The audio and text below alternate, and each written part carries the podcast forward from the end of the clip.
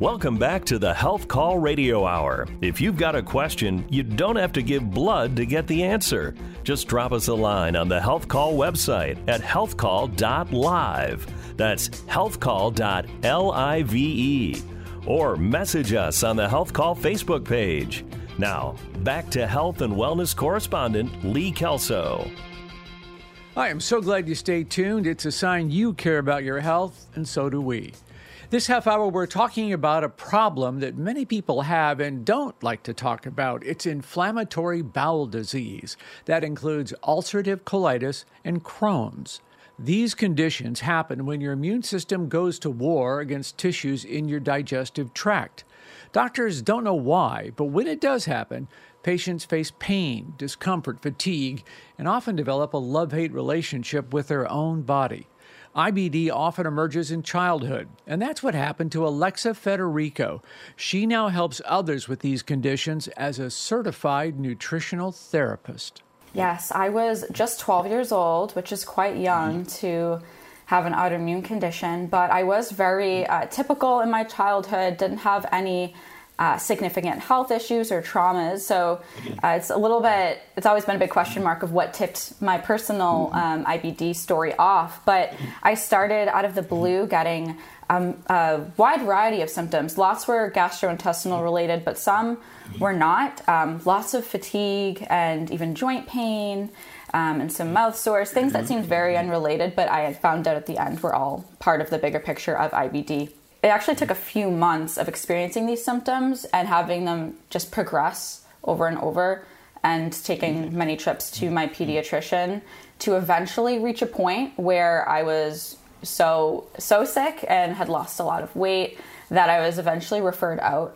But it did take a lot of time and progression of my condition to actually be acknowledged and have, a doctor say that this actually is not normal. Let's investigate a little bit further. And let's get a little more granular on this. So help me recognize if I've got a child or, can happen at any age to adults. What did it feel like? What was that? Was it pain immediately upon eating? Was it diarrhea, cramping? Just exactly what was happening? Yeah, it really was those things. It was definitely, I had abdominal pain really quickly after eating, so I could only get a few bites in before I was in pain and just done. I was having diarrhea.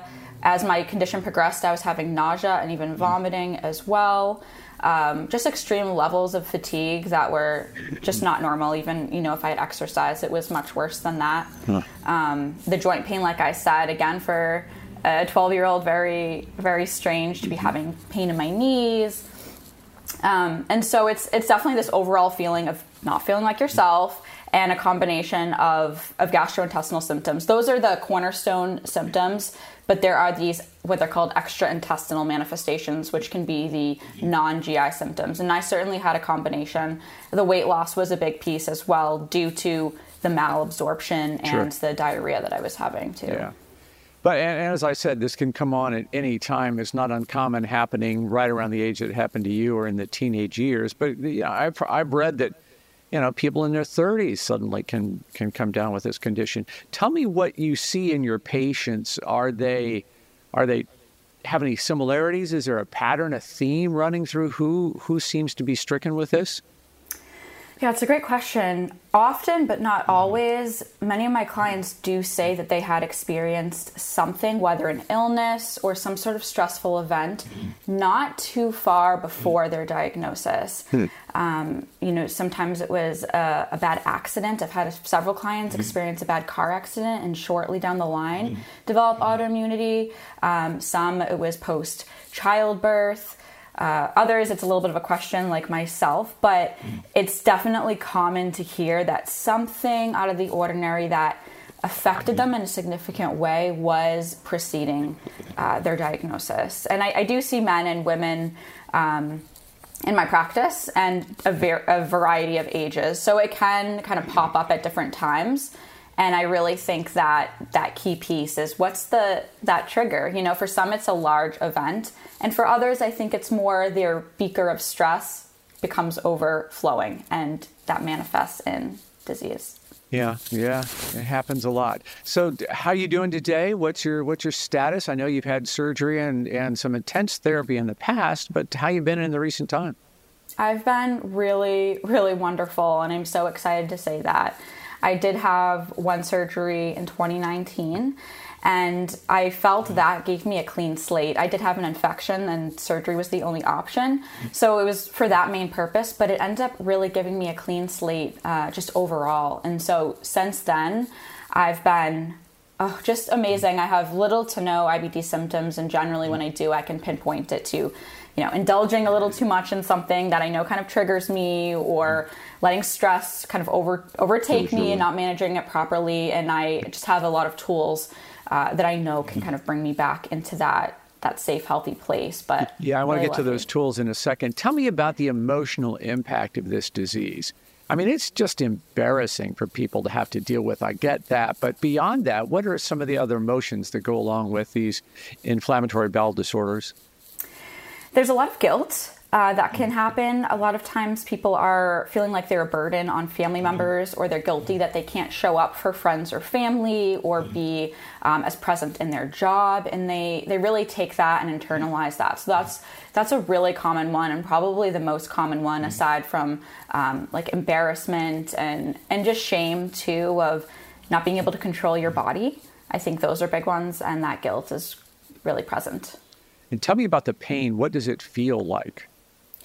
I've always said that IBD, abdominal pain, IBD fatigue is unlike anything else.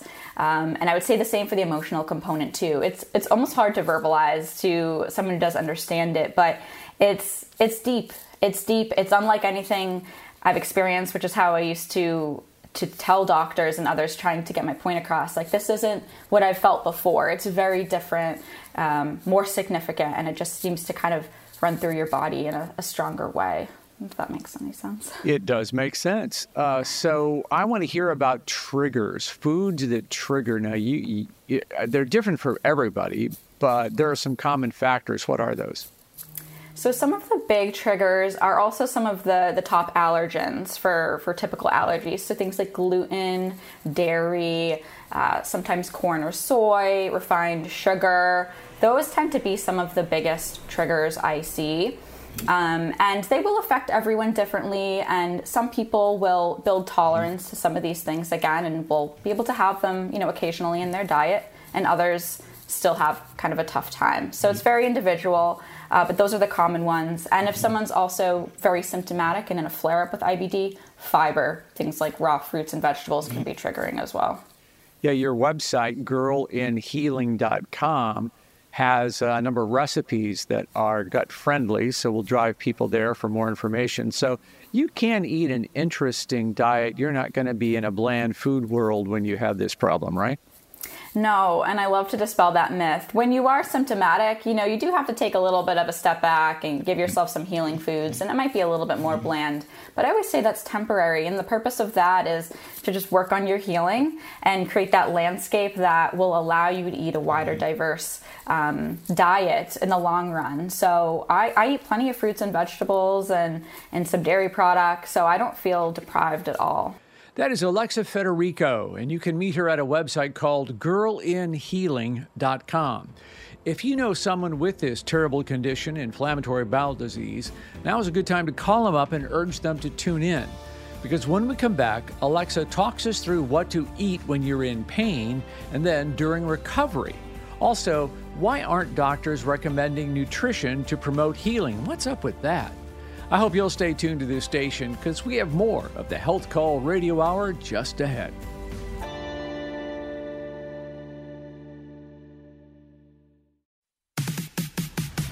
This is the Health Call Radio Hour, where treatments are always free, the stethoscope is never cold, and you don't have to wear an exam gown.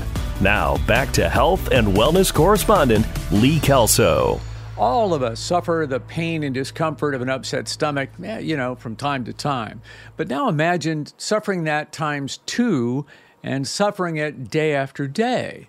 That can be what life is like for people with inflammatory bowel diseases such as ulcerative colitis and Crohn's.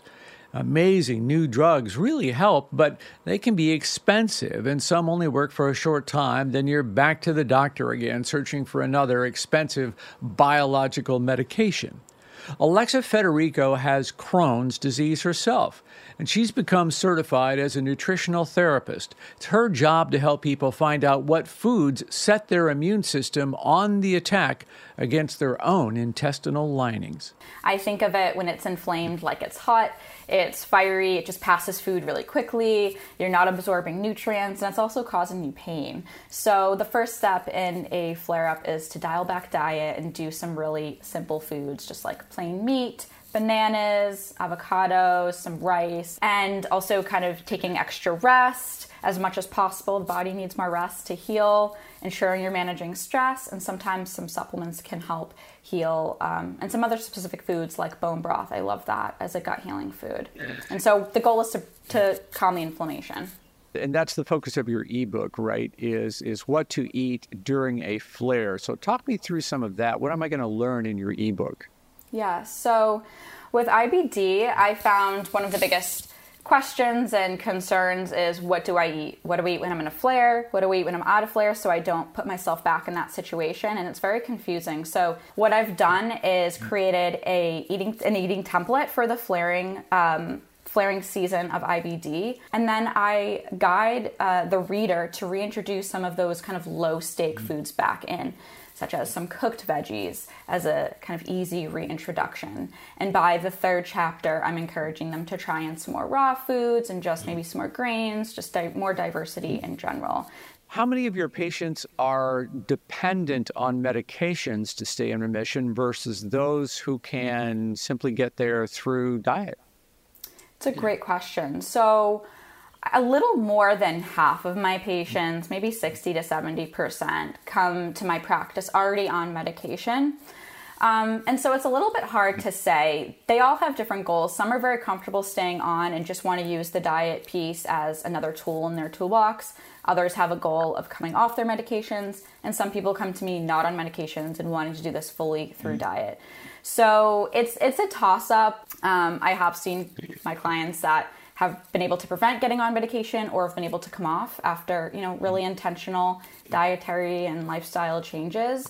So I do think it's possible. It also just depends on how progressed your disease has been and if there's any other complications. What is there about nutrition that the medical community is missing? I mean, if I go to my GI guy, he's probably going to prescribe medications first and foremost, right? Do they talk to me about nutrition at all? Unfortunately, I find the overwhelming amount of time they don't. And this is still true today. I still enroll clients regularly who tell me that their doctors say the diet doesn't have any influence on their condition, or they don't know how to talk to them about diet. And so it's a really missing piece in allopathic medicine. And I feel we're leaving a lot of healing potential on the table but by not talking about it. But unfortunately, it's at a higher level is where the issue is, and it's simply not a topic that is running through medical education. To become a doctor, there's very little nutrition education, and so that's really where the problem lies. So when you are working with a client, tell me how that process starts and where do you take me? How does it all work? So I begin by first just gathering a lot of information, food journals, current and health history, try and build out as big a picture as possible. I ask them about their job, if they have good social support, because I really do look at this from a big picture, holistic perspective. And so with that information, I also want to know what their goals are. What does your ideal life and picture of health look like? And so I work with clients on a 3-month basis to ensure I have enough time to help make some of these foundational shifts. And so I take those big goals of theirs in mind. And of course, I always have the goals of, helping them heal, tolerate more food. And I help them break that down into smaller steps. And they work on those steps for a couple weeks at a time. And each time we meet face to face or over Zoom, we're just building and iterating on those and helping them move in little increments. So I ask them to make diet changes. I ask them to include supplements. I ask them to bring in, forms of movement that's appropriate for their health, potentially bringing in breath work and meditation, ways to manage their stress. So there's kind of a wide variety of things I ask of them, all, you know, pointing towards this bigger goal of health. Well, you've mentioned supplements a couple of times. What seems to work for people? So there are a few common things. I like to use a digestive enzyme with a lot of my clients. It's, as it sounds, it's a supplement of enzymes that just helps break down your food more. So things that are digestive supports like that. Sometimes other supplements that I call healing agents, things that have plant or herbal components that are shown to heal that gut lining and bring down inflammation. For example, give me an example. L-glutamine is great, aloe is great, things like that. Bone broth in itself, I kind of see as a supplement, as a healing agent, so things like that. And you can find those in, you know, their single forms, and there's some great formulations too out there on the market for gut healing support. And then the stress management pieces as well. So you're going to kind of do a food diary and inventory. Do most people know what their trigger foods are? Do they kind of get it? No, I wouldn't say so. I think often they will come with a couple of foods. They'll say like, oh, I know tomatoes just set me off, or I know I cannot do milk or dairy.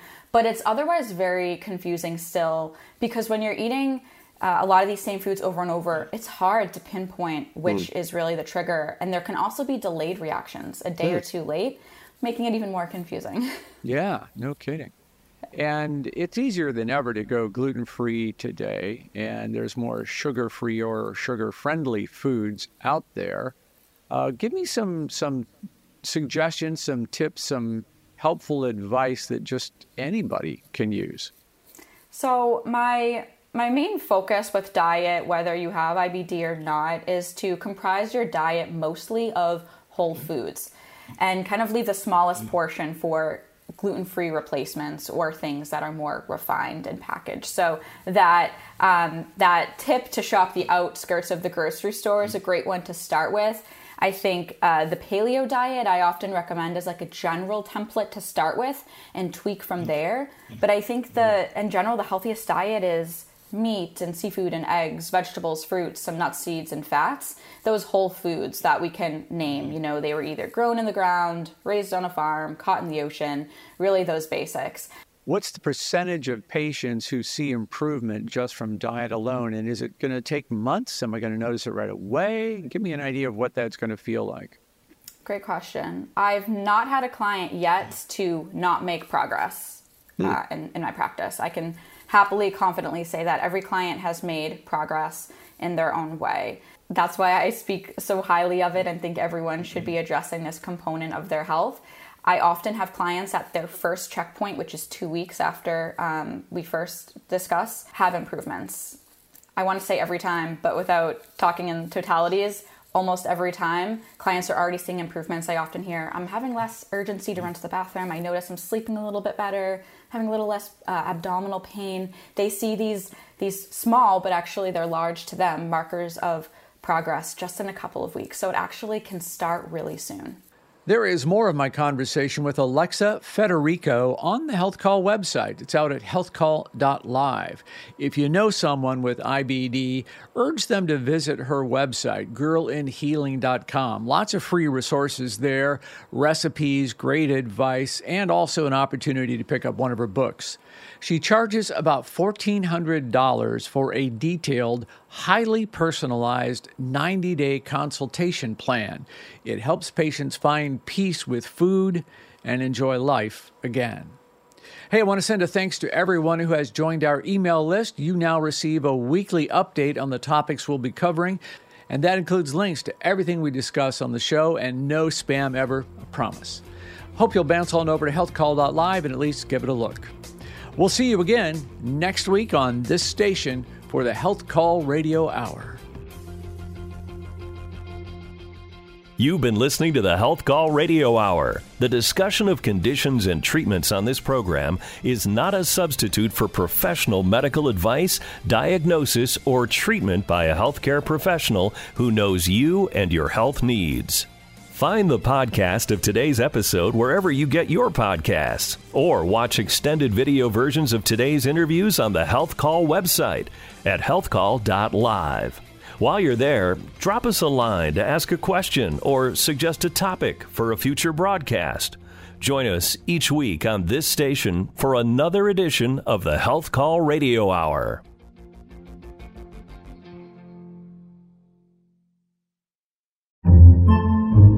Podcasts by Federated Media.